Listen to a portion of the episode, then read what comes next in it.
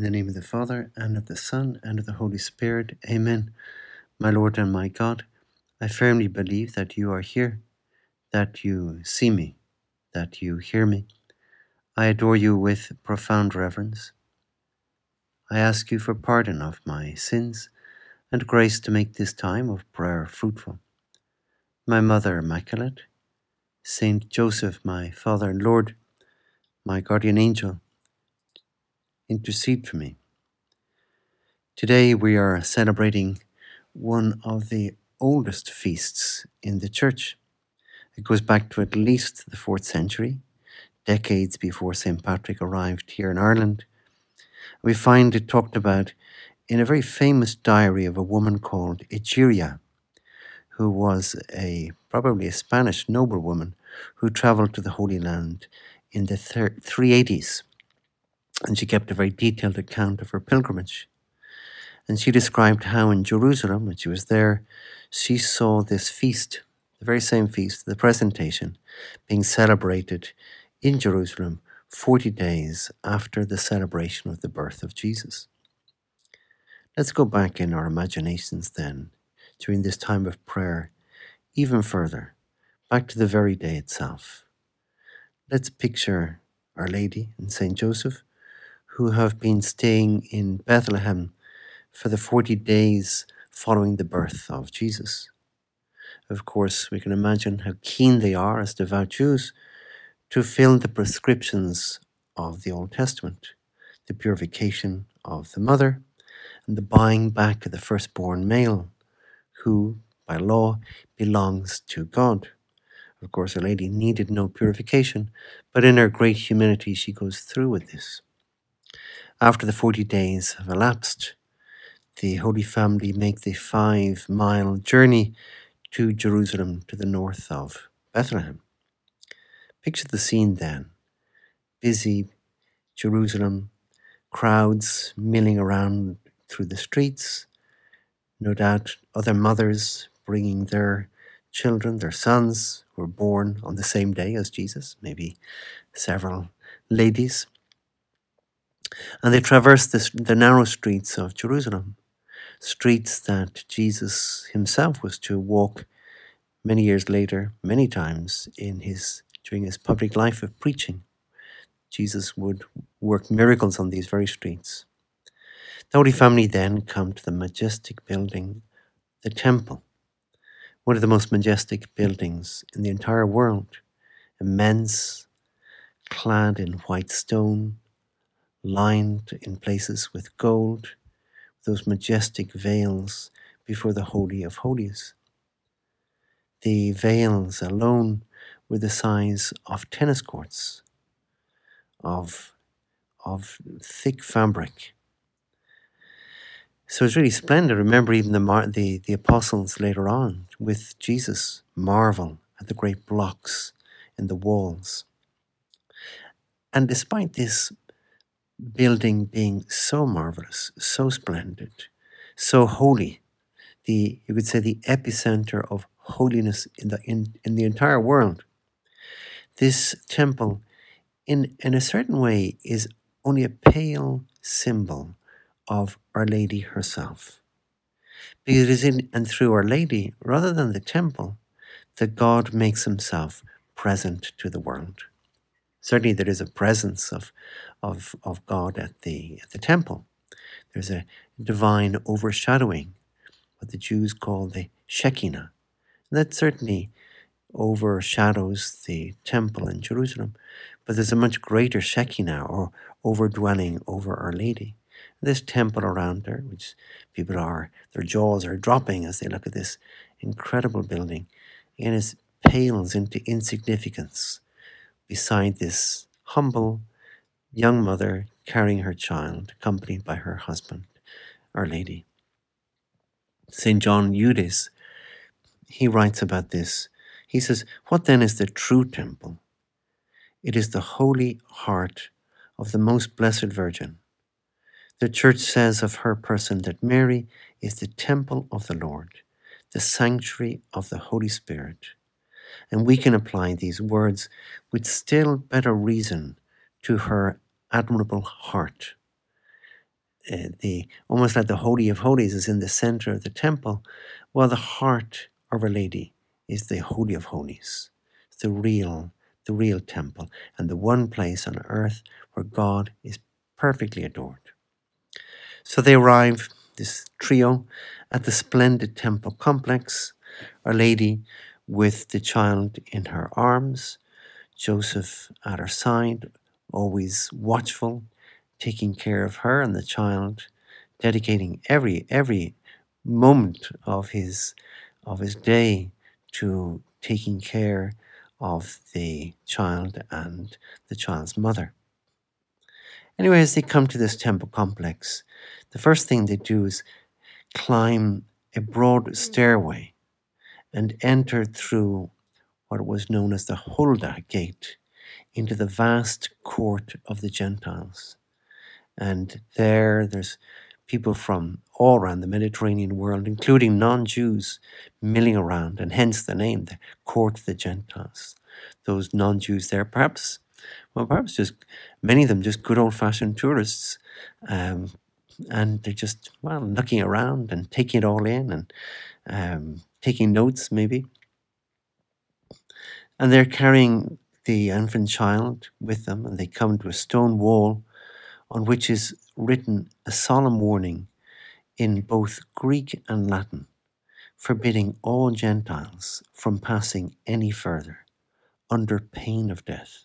It's quite, quite a warning where nowadays we'd see, you know, trespassing here, you'll be a 50 euro fine or something. What here, going any further, the fine is death.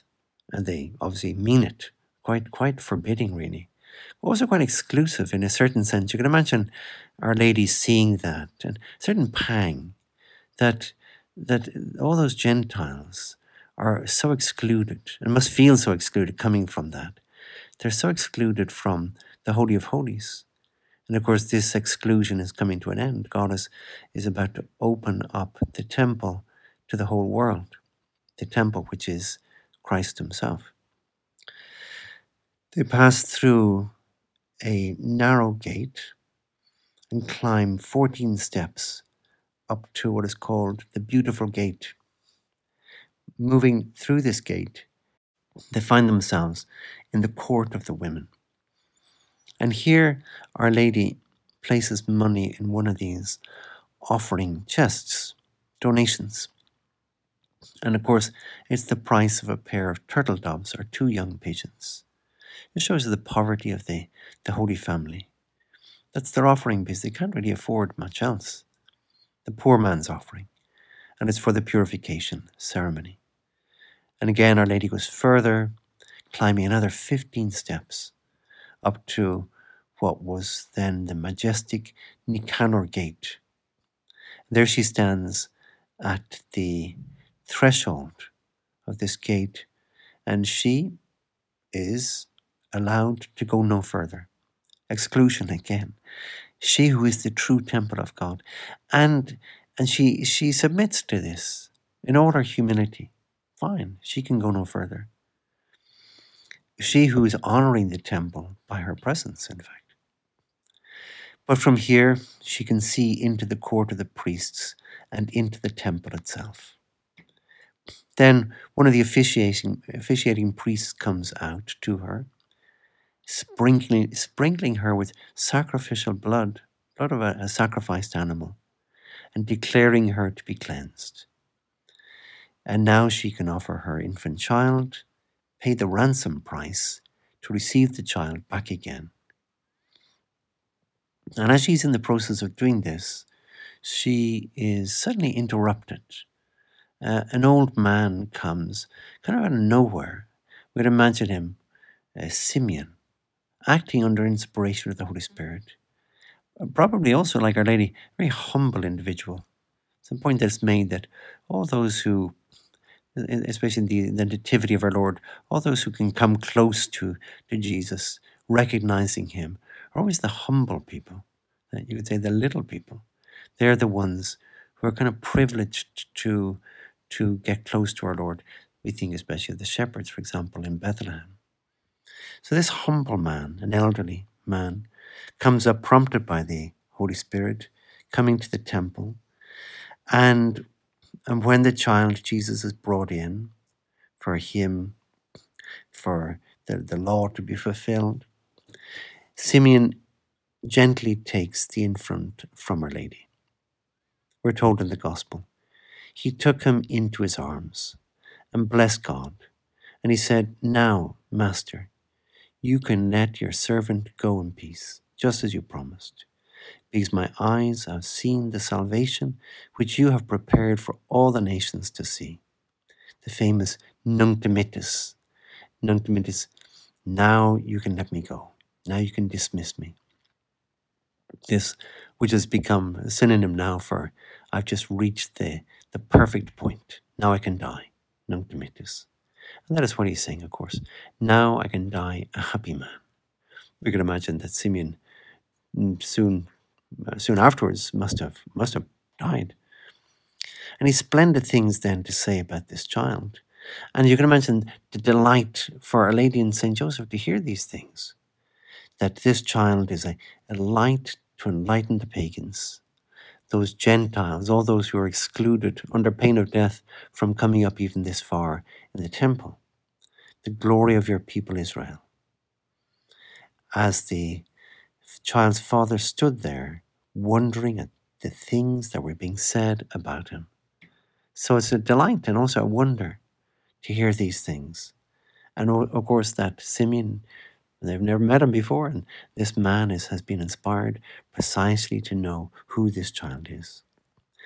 However, things take a, a turn, a sad turn, when Simeon then turns to Our Lady, looking at her, no doubt intensely, sadly, knowing the sorrow that what he was about to say would cause him or cause her and would cause Saint Joseph.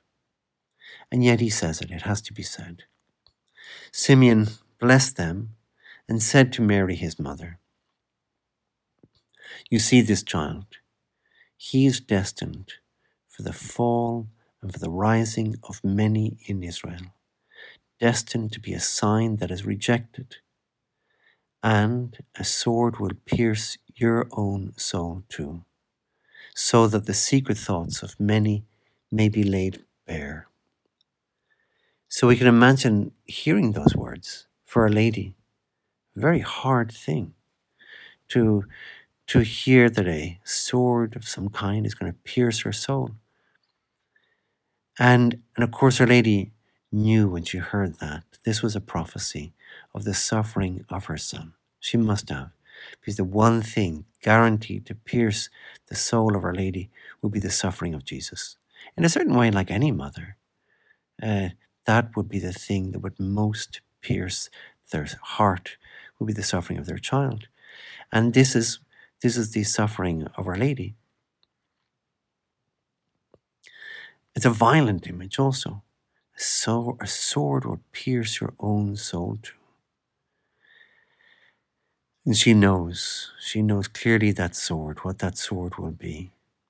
The malice, the malice that is in the world, which Jesus himself speaks about later in one of his parables. The tenants say, said to one another, This is the heir, come, let us kill him, and the inheritance will be ours. The sheer malice of that, the capacity of us human beings for really, really malicious activity, really malicious actions. It should almost frighten us, I think. And it's frightening for a lady who, of course, is immaculate, not a shadow of a sin or a sinful tendency in her in her heart. And then just to hear suddenly spoken at kind of in clear words, just the the the fact that this malice is is certainly around, is not far away and it will affect her very profoundly, and it will affect, of course, her son very profoundly. These are, these are the actions that lead, of course, to the death of Christ. And all malicious actions, in one way or another, are, are causing the death of Christ. Both Matthew and Mark report an event that follows immediately on the death of Christ. And Jesus, as they say, while our Lord has been crucified, Jesus uttered a loud cry and breathed his last. And the curtain of the temple was torn in two from top to bottom. Strange, strange event. And in a sense, it's, it's almost like the cleaving of the heart of Our Lady in two. The, this veil, this enormous veil we, we, we mentioned a moment, a moment ago that, that Our Lady and St. Joseph must have glimpsed this tennis court size veil, enormous, spectacular veil of the temple. And both Matthew and Mark tell us that this veil, the moment that our Lord breathes out his life, that veil is, is torn in half from top to bottom. And it is, a, it, is a, it is an amazing image also of the grief of Our Lady, a sorrow we cannot imagine. Her grief, not just the natural grief of a mother watching the terrible death of her son, but a grief of Our Lady witnessing what it means for us, men and women, who are to be her children, what it means for us to reject God, to prefer, in some way, that God would be dead, that God would, would not exist, that God would be absent from our lives, which is, in, in a way, it is the it is the deepest evil possible, wanting God to be gone, wanting the death of God. And that is, of course, the crucifixion. And that is what leads, or more than anything else, I, I presume, what leads for the, the piercing of Our Lady's soul. And yet, in all this, and, and in even hearing these words spoken by Simeon, which must have caused her anguish already, Our Lady, in that moment, but Our Lady never runs away from the cross, neither here in the temple nor on Calvary. She embraces the cross. She embraces the hard things of her life. And she is very aware that there is both the delight, the delight of being the mother of Jesus, the delight of hearing those things said about him, the light, the light of the Gentiles, uh, the glory of Israel, that Simeon had said. But there's also the cross. It's not just the, the nice parts. And Our Lady is open to embracing the cross. We see that here already with Simeon. We think of our Psalms. We think of the aspects of our faith that are really delightful. Beautiful Mass with sacred music, feasts like today's feasts. Um, these are kind of moments of corresponding to the transfiguration of our Lord. When remember, Peter said on behalf of the others, Lord, it is good to be here. This is beautiful. In other words, it is beautiful witnessing the transfiguration and being here with Jesus and Moses and Elijah. What could be better?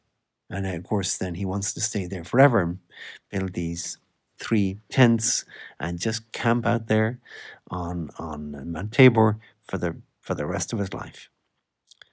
But these transfiguration moments, while they, they're there and we need them and they're wonderful, God, God does not want us to, does not want to deceive us there are also hard moments. And and people, you and I, of course, we're very tempted to run away from these hard moments. We're tempted to be like those that Jesus speaks about in another parable of the, the seed sown by the sower. We're like those seeds that are sown on rocky ground. And initially we, we receive the word with joy. Transfiguration moment. This is wonderful. This is so enjoyable. But Jesus says they have no root. They believe for a, for a while, but in the time of testing, they fall away.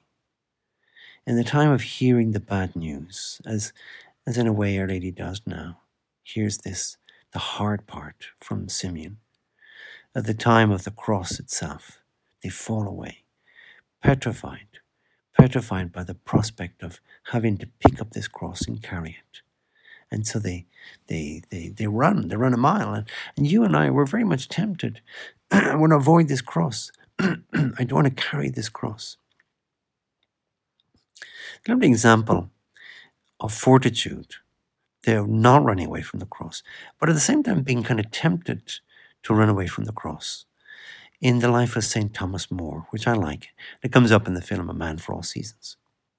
So St. Thomas More was at the pinnacle of his, his career, the most successful moment when he was knighted in 1521 and became Treasurer of the Exchequer.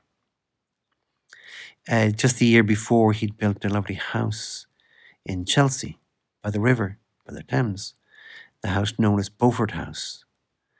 And it was quite a bad two courtyards laid out between the house and the river.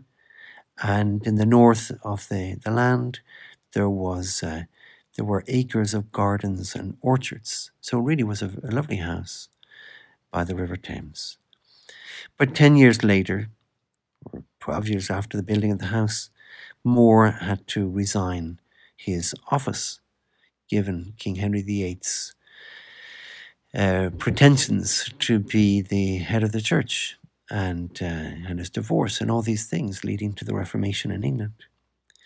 And he hoped, he hoped that he could live out a quiet life after that amongst his family and his books. Um, maybe not heartbroken to have to give up the, his office if he could then live out his days in this kind of idyllic life of, of the books and the family and the garden and the, the orchards, early retirement in the garden of Beaufort House. And he, had that for a little while, a brief period of peace. But uh, he, he, he was to find out that his silence was not acceptable to King Henry VIII, and uh, and his silence was saying too much. It was clearly very clear that he disapproved of the king's marriage, and so they hound him, and they drag him, of course, to the Tower of London. He's persecuted, ultimately put to death.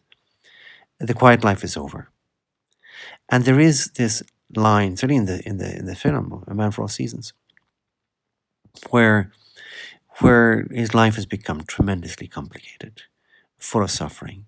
This is one thing after another as the, the king and the king's men hector him and, and, and try to trap him. And at one moment he exclaims, Oh, for the quiet life. Oh, for the quiet life. Wouldn't it be lovely to be in his garden, in the orchards, reading his book, enjoying his children and his grandchildren? And this was denied to him. The quiet life never happened. Um, but it's it's almost like a, an ironic over the quiet life. He could have had it, of course, very easily, if he'd given in, and if he'd run away from the cross and said, "Well, under these circumstances, I have to, uh, I just have to accept the king's will and and accede to his adulterous matrimony, etc., etc." But he doesn't, even though in his heart of hearts he, he would he would greatly love that quiet life. It's not to be his. It's beautiful fortitude. It's beautiful fortitude which, with, with which Thomas More goes to his execution. And hence we have St. Thomas More. Well, you and I, we are asked also to, to have this fortitude, the fortitude of Thomas More, perhaps at times, the fortitude of a lady, hearing those words said by Simeon, and while, of course, not not uh, delighted at the prospect, of course, we would also over the quiet life. And Our Lady, I'm sure, would have said, "Oh, for the quiet life! Wouldn't it be lovely to stay in, in Nazareth with her, with Jesus and with with Joseph, and, and suffer nothing, just have a lovely kind of transfiguration-like life?" But it's not to happen. Saint Josemaria, in his book *The Furrow*, he says he says this The Lord needs strong and courageous souls who refuse to come to terms with mediocrity and enter all kinds of environments with a sure step. The Lord needs them. The Lord needs people like Thomas More, who is able to shuffle off that temptation of mediocrity, the mediocrity of the quiet life, of of a life without the just the the, the turmoil and the trauma of of the court case and and uh, the persecution that he was he was put under. but he was a strong, certainly a strong and courageous soul, and he refused that, uh, refusing to come to terms with mediocrity. But that is not just stuff of, of martyrs. That has to be the stuff of you and me. And our Lord needs us to be strong and courageous. Strong and courageous in defending our faith, standing up for what we believe, uh, at a, I don't know, at a, at a social gathering when it's well, we feel it's kind of breezy, and uh, and we feel kind of people are giving us the evil eye because of our beliefs and so on. And yet, strong and courageous, our Lord needs us. The mediocre life of hiding from the world, enclosing ourselves in a kind of safe space, an enclosed garden with its orchards, where, metaphorically speaking, we can prune the rose bushes rather than being out there facing the world with, with all its dangers and, and, and difficulties. Well, let's finish up asking Our Lady, also St. Joseph, for living these days, the, the seven Sundays of St. Joseph, preparing us for the upcoming feast of St. Joseph. Uh, so it's good also to think of him and think he also is one of these strong and courageous souls. Without that, he would have not been much use. He had to be a strong and courageous soul to look after Our Lady, to look after Jesus, the way he did. So we ask them both to give us the grace to be like them both ourselves, to be strong and courageous, and to delight in the moment of the, of the transfiguration, as it were, those delightful things that we see in today's feast, of the presentation, but also to accept courageously and, and joyfully as well the less pleasant part, the, the prophecy that they hear of their own suffering through the suffering of Christ. I give you thanks, my God, for the good resolutions, affections, and inspirations you have communicated to me in this meditation. I ask you for help to put them into effect. My Mother Immaculate, Saint Joseph, my Father and Lord, my guardian angel, intercede for me.